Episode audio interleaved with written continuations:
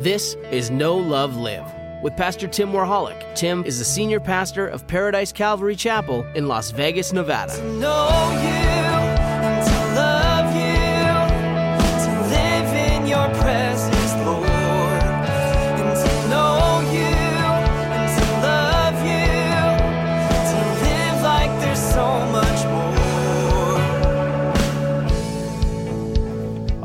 Have some announcements for you. If you're new with us, the back corner is our information station. We named it that on purpose so that it rhymed and it sounded kind of silly. So every time I say it, I like to say it.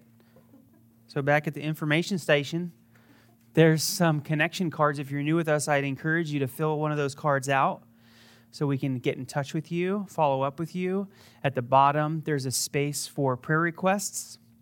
We have a team that meets every Sunday morning at 8 o'clock before the first service to pray for you and those things. So, again, I want to encourage you if you want people to be praying for you, I need people praying for me. In fact, I think I might fill out a card tonight and deliver it, hand deliver it to the prayer team on Sunday morning.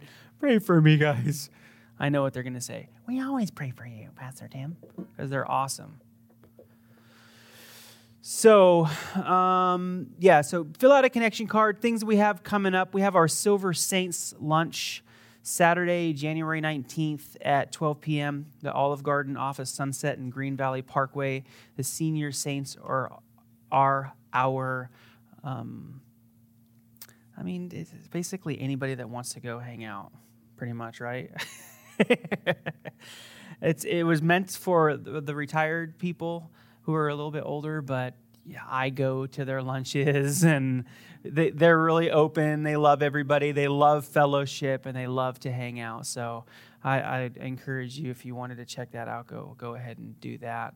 If you're not on GroupMe, also you can talk to Grant about getting on GroupMe. GroupMe is our group messaging app, which you can stay connected with the church. It can get a little bit active at times, so don't get mad. Just put it on silent, okay? If you're, you're the kind of person that is overstimulated by too much communication. there can be a lot of communication on there. And then this Sunday, this coming Sunday, January 20th, we're having our baptism. There's a sign up sheet in the back. If you'd like to be baptized, you can fill that out so I can contact you this week before next Sunday. Uh, cool story. We finally, after five years, this past week, got our very own first baptismal. Yeah. So I'm going to be, came to my house a few days ago, so I'm going to bring it down and set it up over here where we usually have the kiddie pool and dunk people in. And um, it is, you're going to see, I don't want to ruin it for you, but it's actually an inflatable jacuzzi. So I'm going to warm it up for you guys because we've had people who were really stumbled by the cold water in the past. And I mean, understandably, the water was pretty cold. So now I'll get a little warmer, you know, how Jesus likes it, nice and lukewarm. And, um, it's going to be a good it's going to be a good time and then february 3rd after the second service uh, is our fifth anniversary extravaganza. So, Paradise Calvary Chapel started five years ago, February 3rd. We started on Super Bowl Sunday in our living room at our house, and the Lord's done great things for us, with us, and is continuing to do. So, we want to get together and celebrate that. And then, after the big party, after the second service, we live stream the game for whoever wants to stay behind and root against the Patriots. So I encourage you all to do the former first and foremost, root against the Patriots. And I'd also love for you to be able to come and have some good fellowship with us. It's going to be a sweet time. We're going to have a big bouncy house. We got a bouncy house for the kids, and we got a 90 foot long inflatable obstacle course, which, as far as I'm concerned, doesn't have an age limit, if you know what I mean. So we're going to be having some races, down to the races. And the best part, food. The church is going to provide hamburgers, hot dogs, and um, a, a, cake. We're going to have a nacho bar. Have you guys ever had a nacho bar before? You bring chips. We got somebody getting the cheese, the nacho cheese, nacho.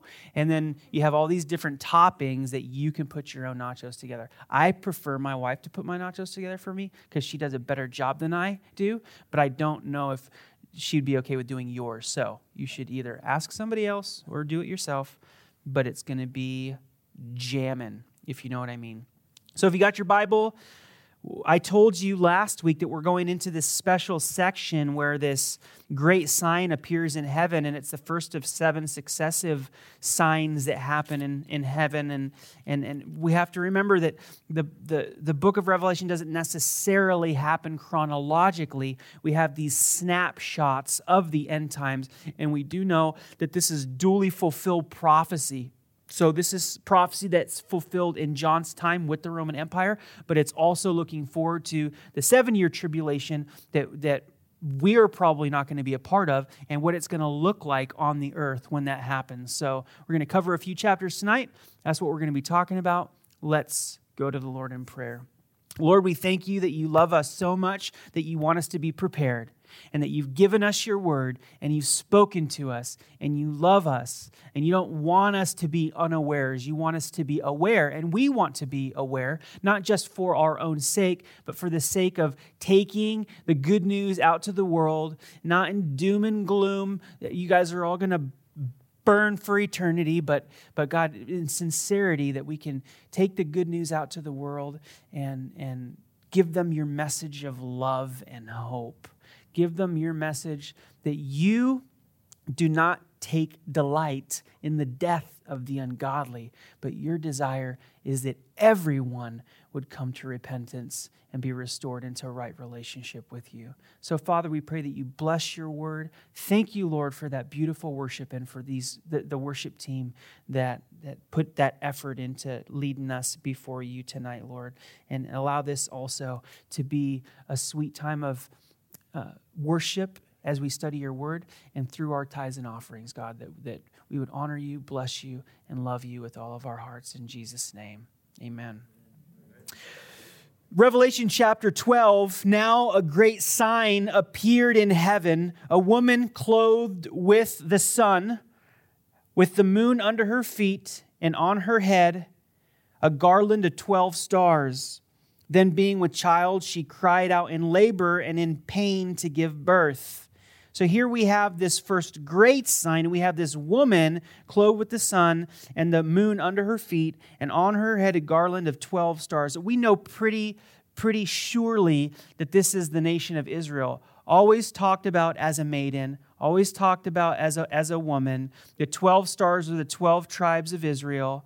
And clearly, uh, her place on earth, which uh, by, by biblical definition, the seven year tribulation is called Jacob's trouble. Jacob's trouble is God finally dealing with the the, the fulfillment of the promises that he's made to the nation of Israel, first and foremost, primarily. But as he's doing that and, and taking care of the nation of Israel like he said he always would, it also ushers in this time of the earth's full, complete rebellion against him. So you have God dealing with his people.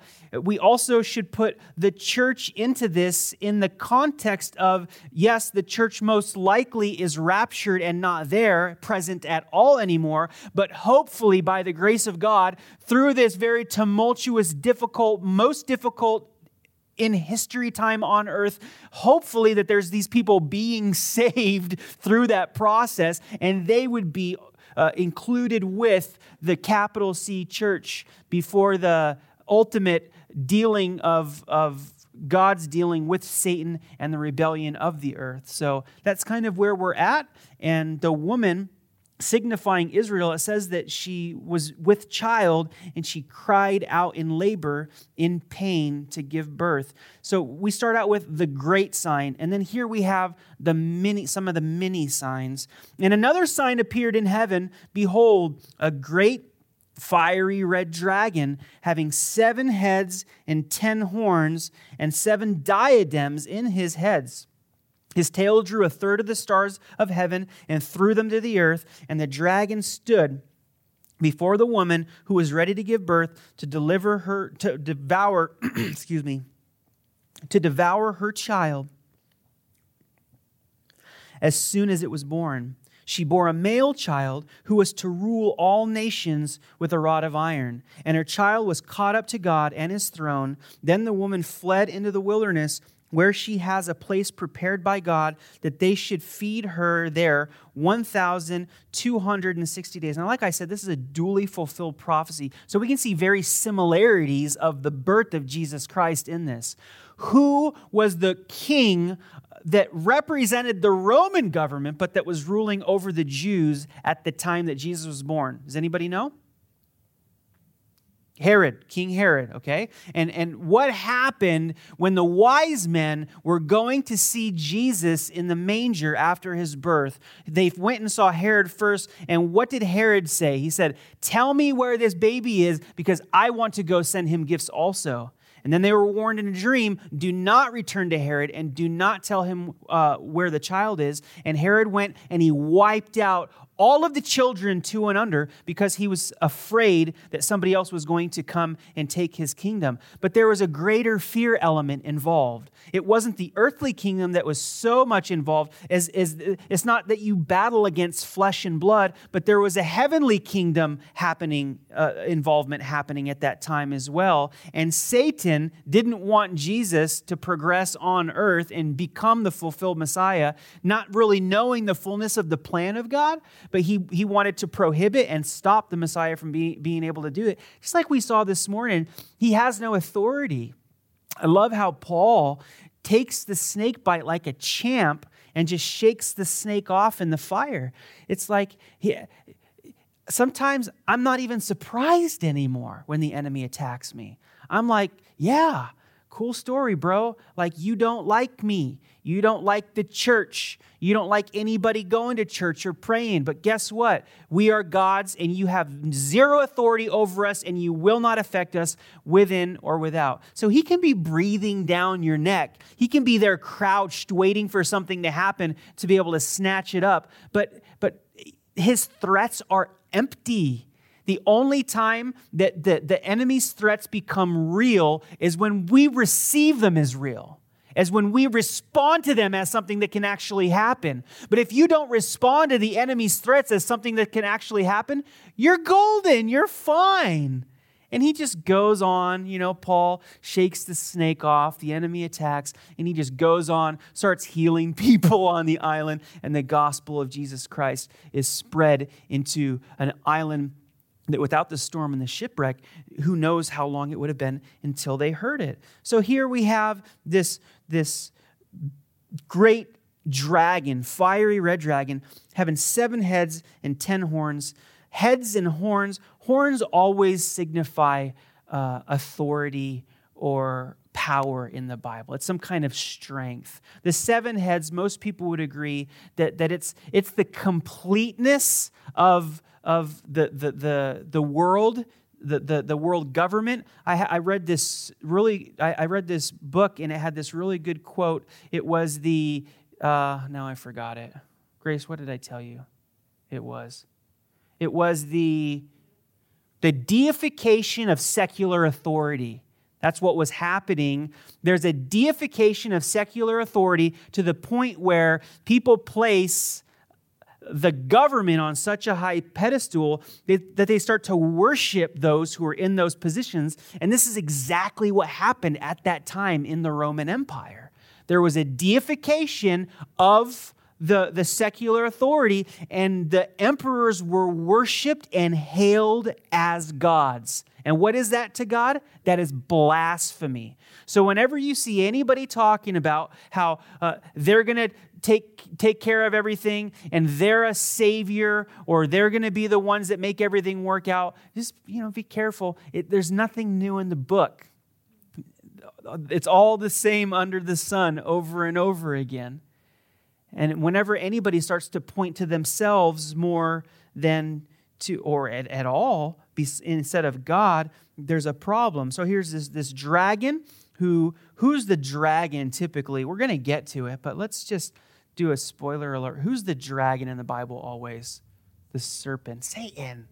Very clearly, we're given the picture of the sign in heaven that, that, that it's a dragon, but we're going to see specifically in the next few verses afterwards that it is indeed Satan. So you have this, uh, this, this deification of a secular authority that has seven heads. So we're talking about it's, it's a representation. The seven is the number of completion. It's a representation of the whole world giving themselves over this deification of a secular authority.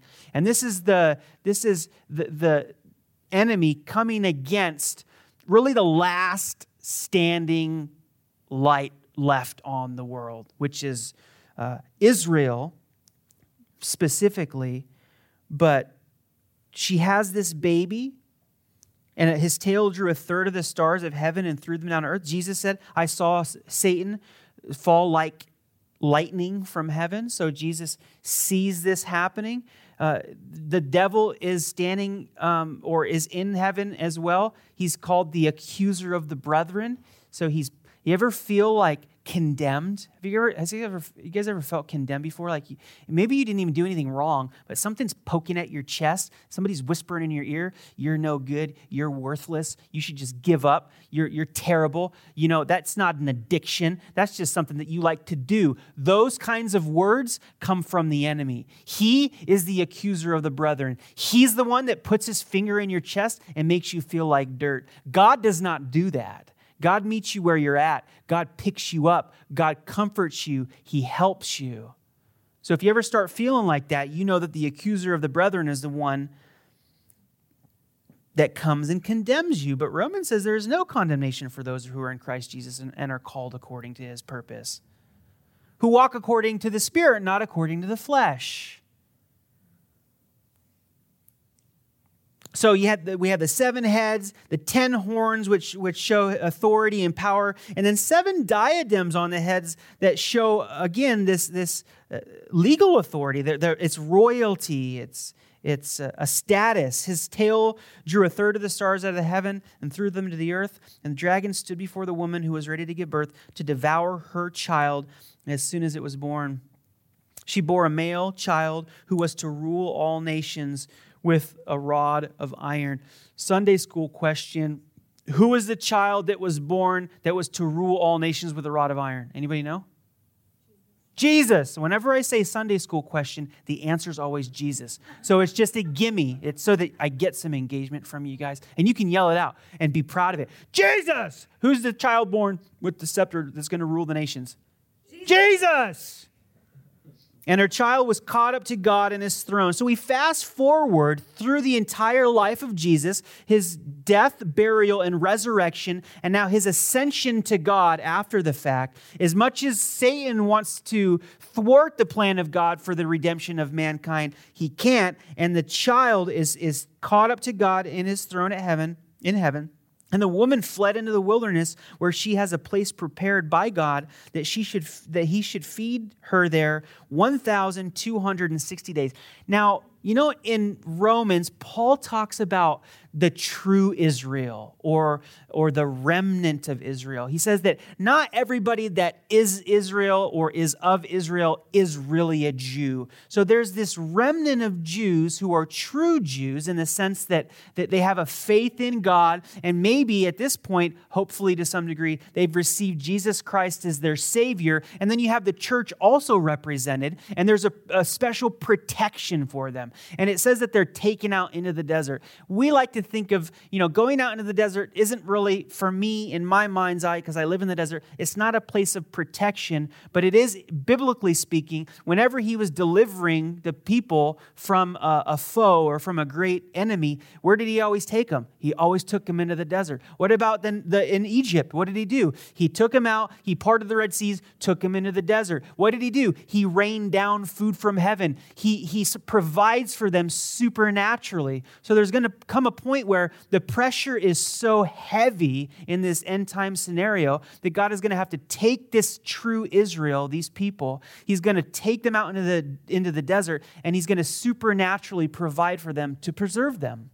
Which is good. At this point, the church is in heaven. We're looking at this from a, a, heavenly perspective down, and we're seeing the scene unfold where Satan is trying his darndest eh, with all of the strength that he can to, to, to, to crush the nation of Israel because his time is short. He, he's running out of time. Three and a half years, and war broke out in heaven.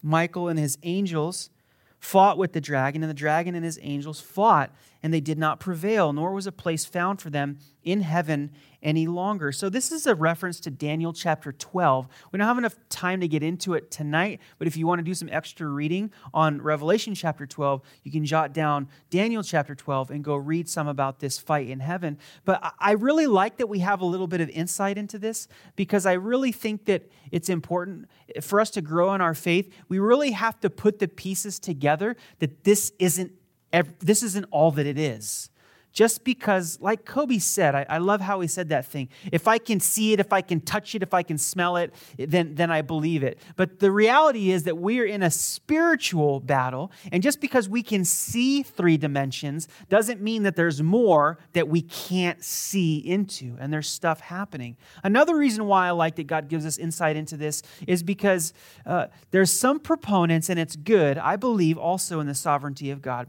But there's some proponents, uh, some people that say that God's sovereignty is so absolute that, that everything that happens is what He ordained to happen. And while I get their premise and, and their hope in the direction that they're coming from, we see even in heaven with the angelic hosts, there's some kind of uh, play of will that you have to engage in if you really believe God is who He says He is. It, and what that does is sovereignty is, is God can do anything, He's perfect, and, and sovereignty is good, but, but value in relationship comes through uh, decisions that you make towards people. You have relationships with people, friends, family, bosses. The way that you treat them, the way that you interact with them, shows them, tells them that you love them and it's the same way here. I don't know. I don't know to what degree. We can look at other verses in the Old Testament that talk about angelic um, decisions. We have the the uh,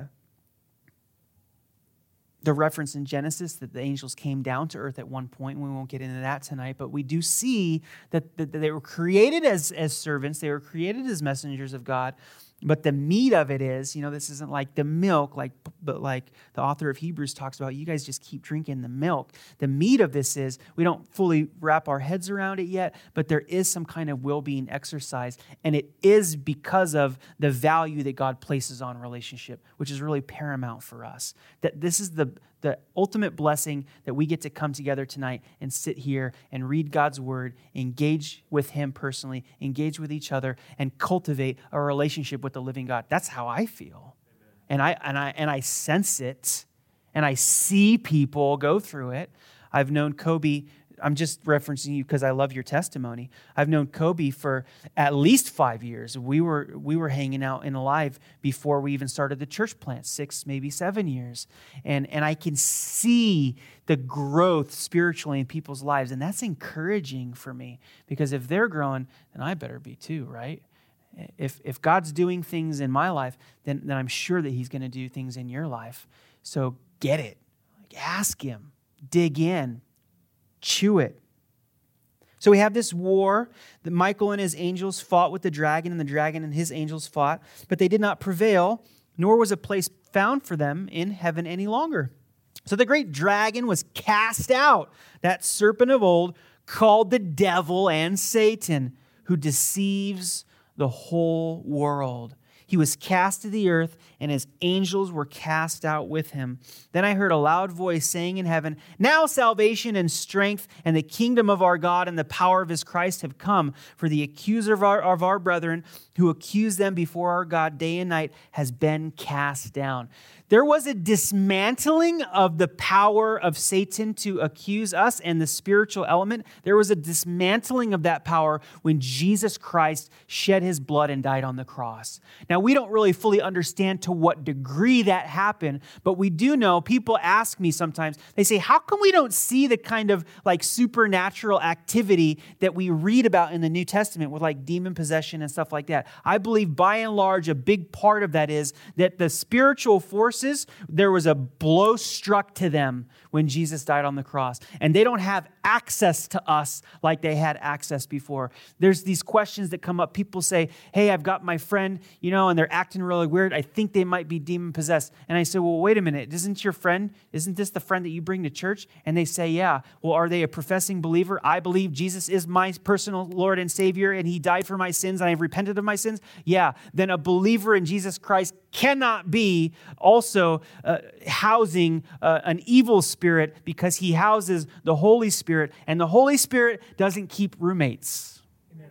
It's not like over here we'll have the Holy Spirit and I'll rent you out a room, devil, over here. A house divided against itself cannot stand. It's not possible. Now, there's other issues that could come into play that, that it's a whole nother conversation, but the enemy does not have the authority over you as much as he did before over people because of what Jesus demonstrated uh, on the cross of Calvary. Now, that's an encouragement for us. And, and the, one of the reasons that, that I think that this is true is that we're going to see an inundation, as, as we've already read in the book of Revelation, a releasing of the spiritual forces back on the earth when the church is no longer there and it's removed. And that, my friends, is very scary indeed. What is going to run rampant in the end times? Deception. The enemy is going to be deceiving. Uh, Paul says you guys give yourselves over to doctrines of demons. The people are going to be deceived into thinking things are not what they are. I had a conversation with somebody recently who um, got got caught up in some nasty stuff that they shouldn't be caught up in. And the first verse that came to mind, one of my life verses, was Listen, brother, I love you. You're doing this wrong. This is bad. Do not be deceived. God is not mocked for whatever a man sows. That's what he's also going to reap. If you sow to the flesh, you're going to reap corruption. And if you sow to the spirit, you're going to reap everlasting life. Don't be deceived. And he was completely deceived that his position was an okay position to be in. So, all that to say, the devil's the one that's going to have this access to the world. He's going to run rampant. He deceives the whole world. He's cast down to earth, and his angels were cast out with him.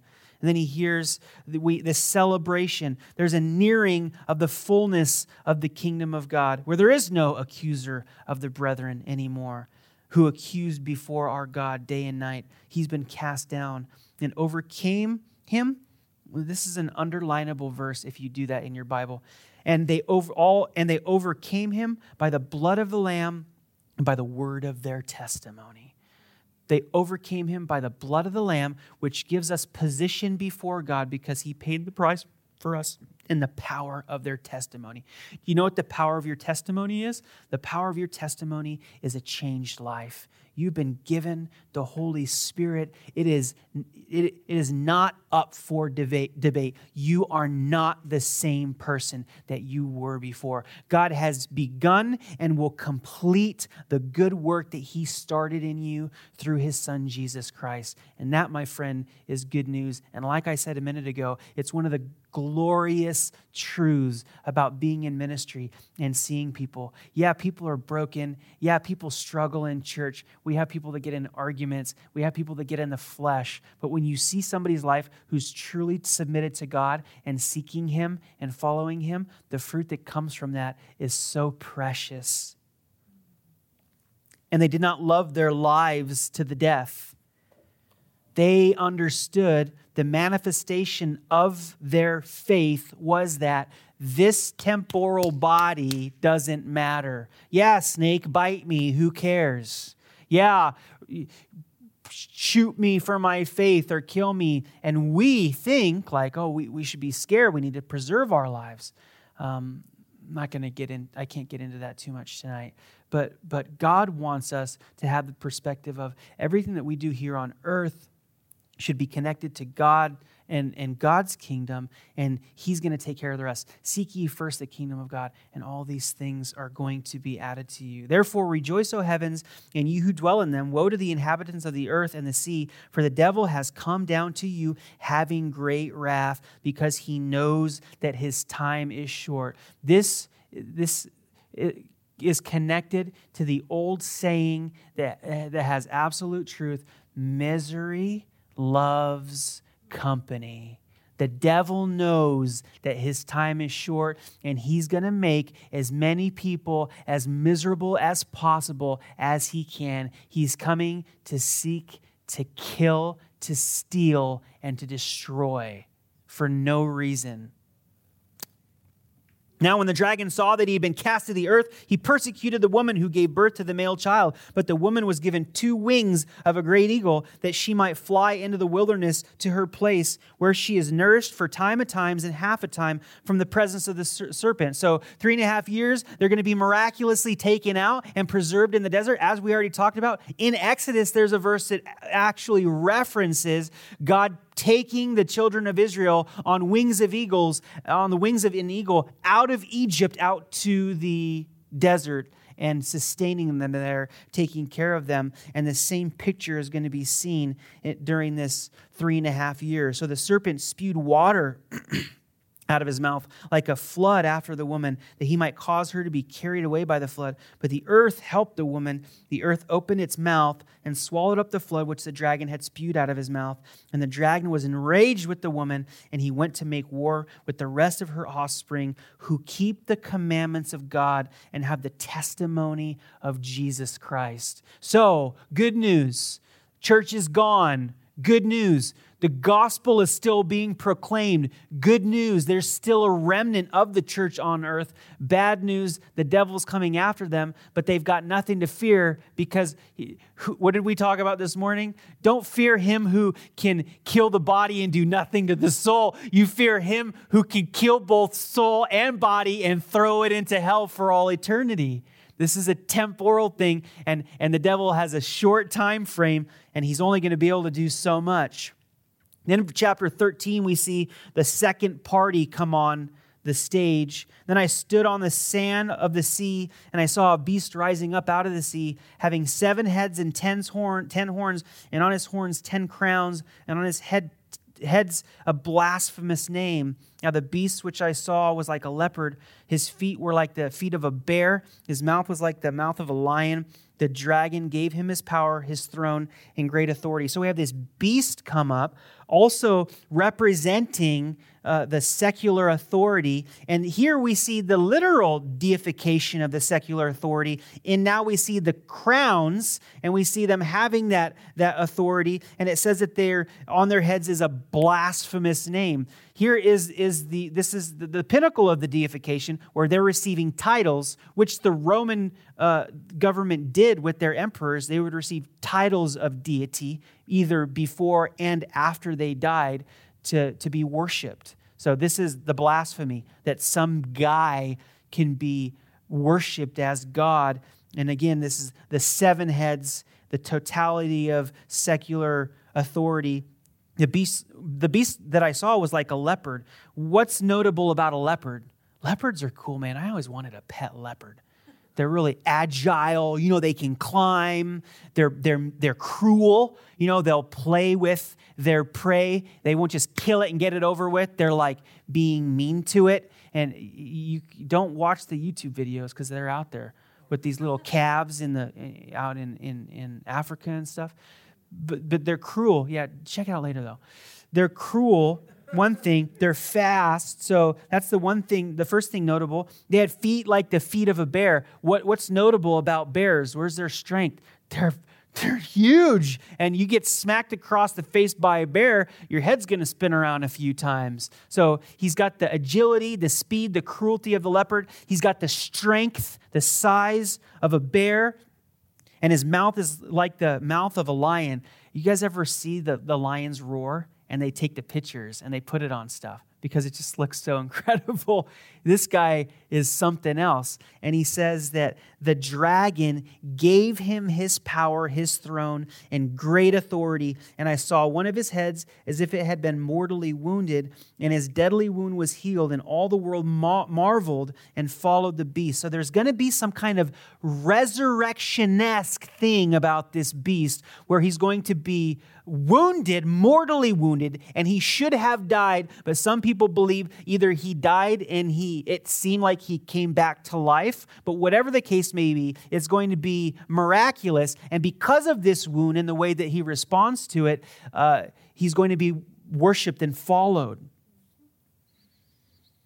So they worshiped the dragon who gave authority to the beast, and they worshiped the beast, saying, Who's like the beast? Who's able to make war with him?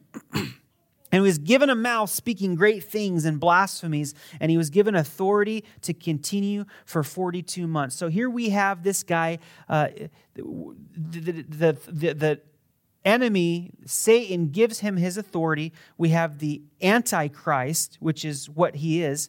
He, he looks like, talks like, has power and authority like a world figure. He's been wounded mortally, should have died, but he's alive, and now people are following him, and he has the authority of the devil that, that um, the devil gives to him, and he opens his mouth in blasphemy against God. And what, what would that typically look like? What would it be blasphemies against God? He's not dropping GDs and JCs. He's, he's telling people that he is deified as well, that he is God. Or more specifically, if since he's the Antichrist, he's claiming to be the Messiah or the Son of God, which is false because the, the Son of God already came and bore the penalty for your sins so that you could be reconciled to God. And he opened his mouth in blasphemy, blasphemy against God to blaspheme his name, his tabernacle, and those who dwell in heaven. It was granted to him to make war with the saints and to overcome them. Interesting enough, it was granted to him to make war with the saints and to overcome him. Because remember, we're talking uh, lowercase k kingdom. We're not talking about capital case K. Don't get bent out of shape. These guys die, they're going straight to heaven. Like they're on the eternal order platform. This stuff is all temporal, even to the point when we get to the millennial reign, the thousand year reign, that's even temporal. Yeah, thousand years sounds like a long time, but guess what? Forever's a lot longer. Just take note. Amen. And authority was given him over every tribe, tongue, and nation. So, this is a, you remember I said the totality of the secular authorities? This is the whole world has given themselves over. Every tribe, tongue, and nation. All who dwell on the earth will worship him, whose names have not been written in the book of life of the Lamb slain from the foundation of the world. If anyone has an ear, let him hear. He who leads into captivity shall go into captivity. He who kills with the sword must be killed by the sword. Here is the patience and the faith of the saints. That word of encouragement really, excuse me, is for the people who are getting saved at that time or the people who are in existence at that time to not give themselves over. Don't be duped into thinking that you got to fight fire with fire. This isn't a, a, a captivity sword toting revolution that the Christians have to come up. This isn't an earthly battle to be fought. So have understanding in this that, that uh, be patient, suffer through this difficult time. The fulfillment of God's promises are going to be to you for eternity. Then I saw another beast, verse 11 coming up out of the earth, and he had two horns like a lamb and spoke like a dragon. Doesn't that sound creepy? Yeah. You know what the, the, uh, the symbol for Satanists is? It's the upside down star that they put the, the, the goat head in, right? So this looks like a lamb. It's like a goat, looks like a lamb. It's not a lamb, it looks like a lamb. And it has two horns and it spoke like the dragon. He exercises all the authority of the first beast in his presence and causes the earth and those who dwell on it to worship the first beast. So whose deadly wound uh, whose deadly wound was healed he performs great signs so that he even makes fire come down from heaven on the earth in the sight of men. And he deceives those who dwell on the earth by those signs which he was granted to do in the sight of the beast telling those who dwell on the earth to make an image to the beast who was wounded by the sword and lived. He was granted power to breathe to the image to give breath to the image of the beast that the image of the beast should both, both speak and cause as many as would not worship the beast, the image of the beast, to be killed. All cause, he causes all, both small and great, rich and poor, free and slave, to receive a mark on their right hand or on their foreheads, and that no one may buy or sell except one who has the mark or the name of the beast or the number of his name. Here's wisdom let him who understands calculate the number of the beast, for it is the number of a man. His number is 666. So, this here we have what we would call the unholy trinity. We have Satan, who would, what did he do? He tried to elevate himself to be greater than God. So, we have the, the, the anti God the Father, Satan. You have the Antichrist, who's this political figure who has this, this resurrection capability that his body's been restored, even though he should have been wounded and died. And then you have this third guy come on the scene who we know is the false prophet. And the false prophet's going to come on the scene and he's going to have some kind of spiritual authority to call down fire from heaven. He's going to be able to speak like the dragon. He's going to influence people like the dragon, which means what? He deceives people. Uh, Jesus said, You are like your father, the devil. He's always been a liar from the beginning. This is what he said to the Sadducees and Pharisees. That was very sad, you see. You are like your father, Satan, the devil.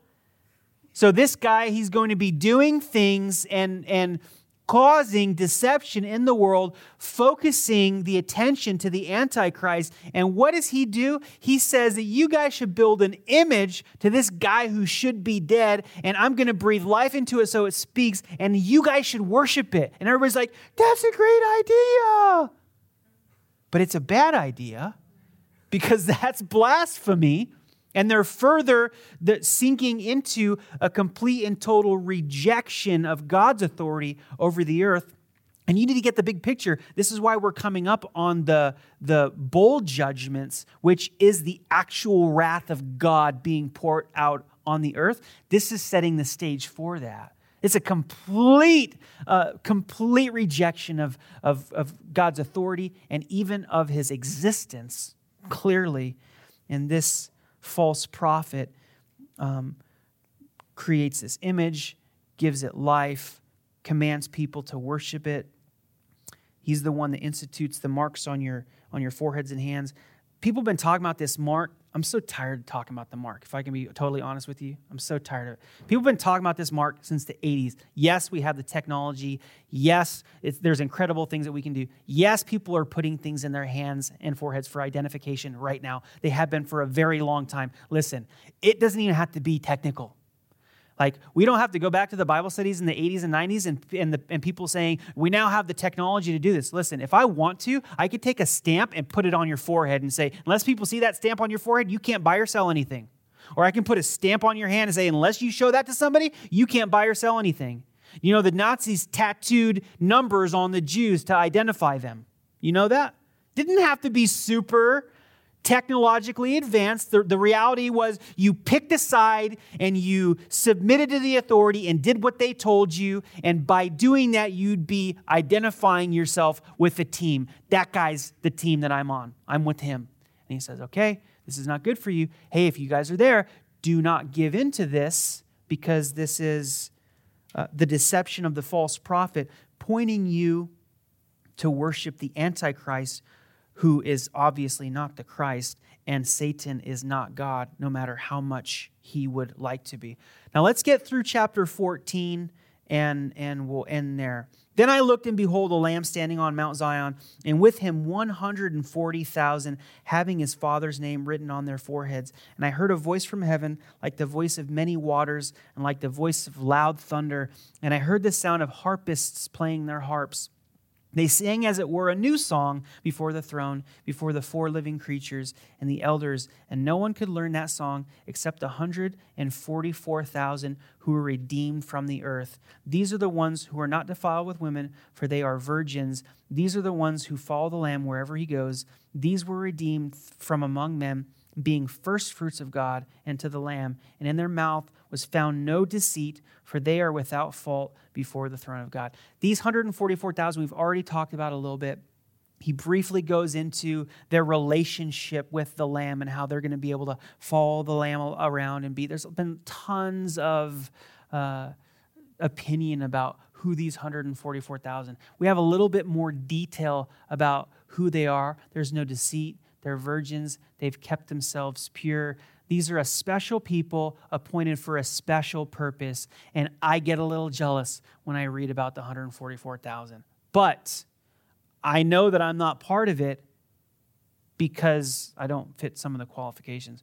But um, with that being said, I take confidence in knowing that God did have and has had and continues to have a specific purpose and plan for my life. And just like I can read about these 144,000 people, we'll be able to go to heaven and we can open the, the book of life and read about what God's purpose was for your life because there was a purpose that He had for your life. And it's written down for all eternity, it's recorded. So check it out when you get there. Then I saw this is one of my this is some of my favorite verses in Revelation by the way. It just I might get a little excited. But then I saw another angel flying in the midst of heaven, having the everlasting gospel to preach to those who dwell on the earth, to every nation, tribe, tongue, and people, saying with a loud voice, Fear God and give glory to him, for the hour of his judgment has come, and worship him who has made heaven and earth, the sea and springs of water. God never, ever, ever brings judgment on mankind throughout history without warning them and asking them to, to turn and repent first. Never. Like that's how compassionate and loving God is. He's like not gonna. I'd come up from behind these suckers and I would just boom wipe them out, and I'd laugh. You guys are such jerks to me, and you rejected me, and I'm in charge. This is how I'm gonna treat you. He never does it. He's like, guys, listen. This is your last chance. This is the everlasting gospel. I want you to hear this. God's judgment is coming. Please respond to Him. Can you see the heart of God in that? But their hearts are so hardened. And I've pleaded with people before. I'm like, please, please, please, please, please, please, please listen to me. Believe me. This is truth. But because of hardness of heart, people get ripped off by the enemy. He deceives them.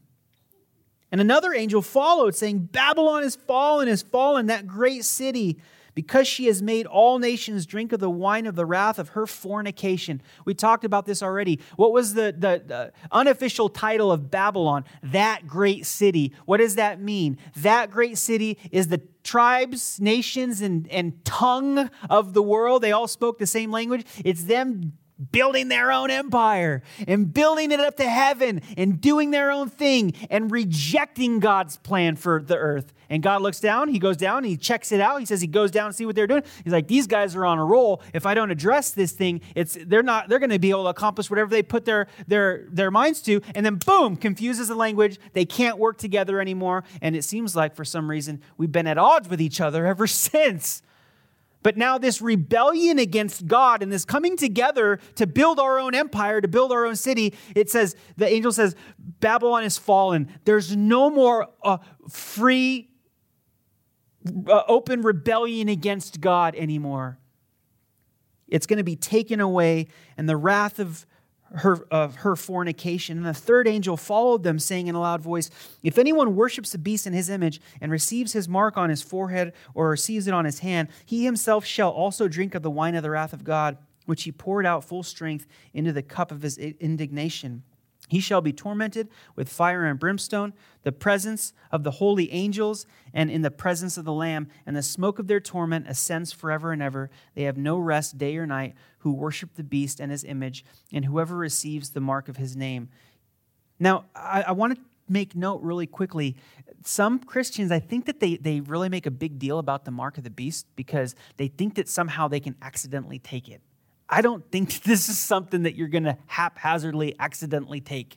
It's something that you are going to willfully not only take, but you're going to submit yourself to and worship the Antichrist. So take heart. You're probably not going to be here, most likely. But if you are, just stay away from marks on your hand and forehead, and you should be good. This is the, this is the patience of the saints. Here are those who keep the commandments of God and the faith of Jesus.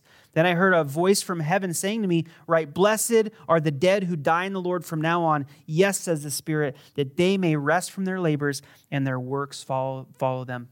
Praise God, people are still getting saved when the earth is in this condition. Praise God, the gospel of grace, that when the whole world is in the worst spot of rebellion in its history, people are still responding. And he says, Blessed are those who die from this point on. Why? Because they step out of the temporal and they step into the eternal. And all those things that they were being duped about or they were being lied to, they have no effect or authority in them anymore. Then I, behold, I looked, and behold, a white cloud, and on the cloud sat one like the Son of Man, having on his head a golden crown, and his hand a sharp sickle. And another angel came out of the temple, crying with a loud voice to him who sat on the cloud Thrust in your sickle and reap, for the time has come for you to reap, for the harvest of the earth is ripe. So he, he who sat on the cloud thrust in his sickle on the earth, and the earth was reaped. You know, God is, is very serious when he gives people time frames and he, and he, he gives them he, he gives them time to work in. And, and when it's full, it's full. You know, I've been reading through Genesis, going do, doing my through the Bible for the new year. Started in Genesis January 1st. Been reading through the Bible. Man, I love Genesis so much. And I just passed not too long ago Sodom and Gomorrah and, and I passed a spot earlier before we got to Sodom and Gomorrah where it says that the, the sins of the Sodomites, of the Sodomites and the Gomorrites, had not yet reached its full. So God wasn't willing to deal with them. And then they, they go down, the, the angels of the Lord go down and have a conversation with Abraham. And he said, the, the Lord thinks to himself, Should I share with Abraham what I'm about to do? But because God, knowing that, that Abraham's going to advocate for the people there because Lot lives there, and he says, Yeah, I'm going to I'm gonna go ahead, I'm going to destroy this city. And, and Lot says, But what if there's 40? What if there's 35? What if there's 30? What if there's 25? And each time God says, If there's 40, I will not destroy the city. If there's 30, if there's 20, if there's 10, I won't destroy the city. But then the angels go down, they take Lot and his families out, and guess what happens? The wrath of God rains down on the city, and there is not one righteous person included in the, in the judgment of God. It's important to take note of that. So here we have the church, everybody in the church, everybody who's um, um, identifies as, as a follower of God, who pleads the blood of Jesus Christ, um, is gone. And finally, the earth is ripe for the sickle, and he, he reaps the earth. Then another angel came out of the temple, which is in heaven he also having a sharp sickle, and another angel came out from the altar who had power over fire, fire, and he cried with a loud voice to him who had the sharp sickle, saying, Thrust in your sharp sickle and gather the clusters of the vine of the earth, for her grapes are fully ripe. So the angel thrust his sickle into the earth and gathered the vine of the earth and threw it into the great winepress of the wrath of God.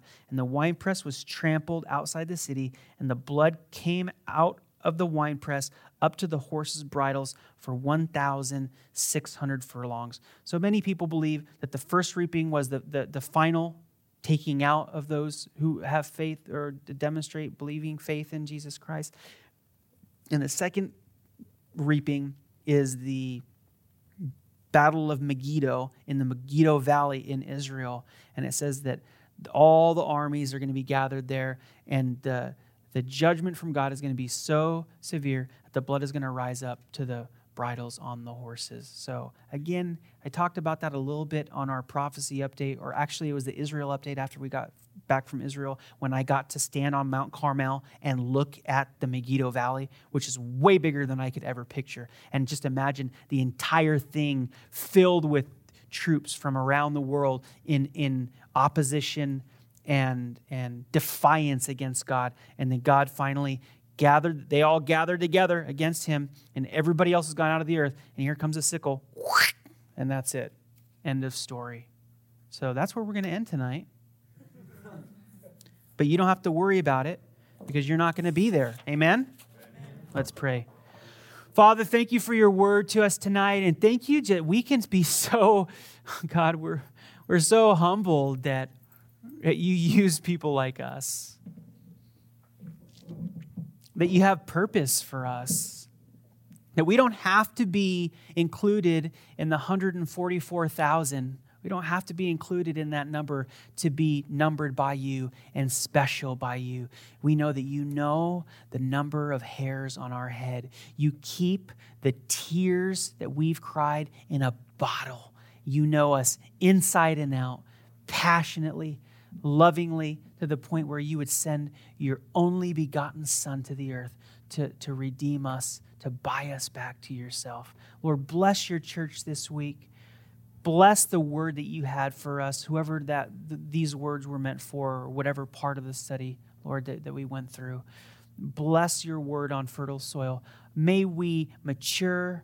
Uh, may we grow up in, in our faith and, and give you all the glory that you deserve. In Jesus' name, amen.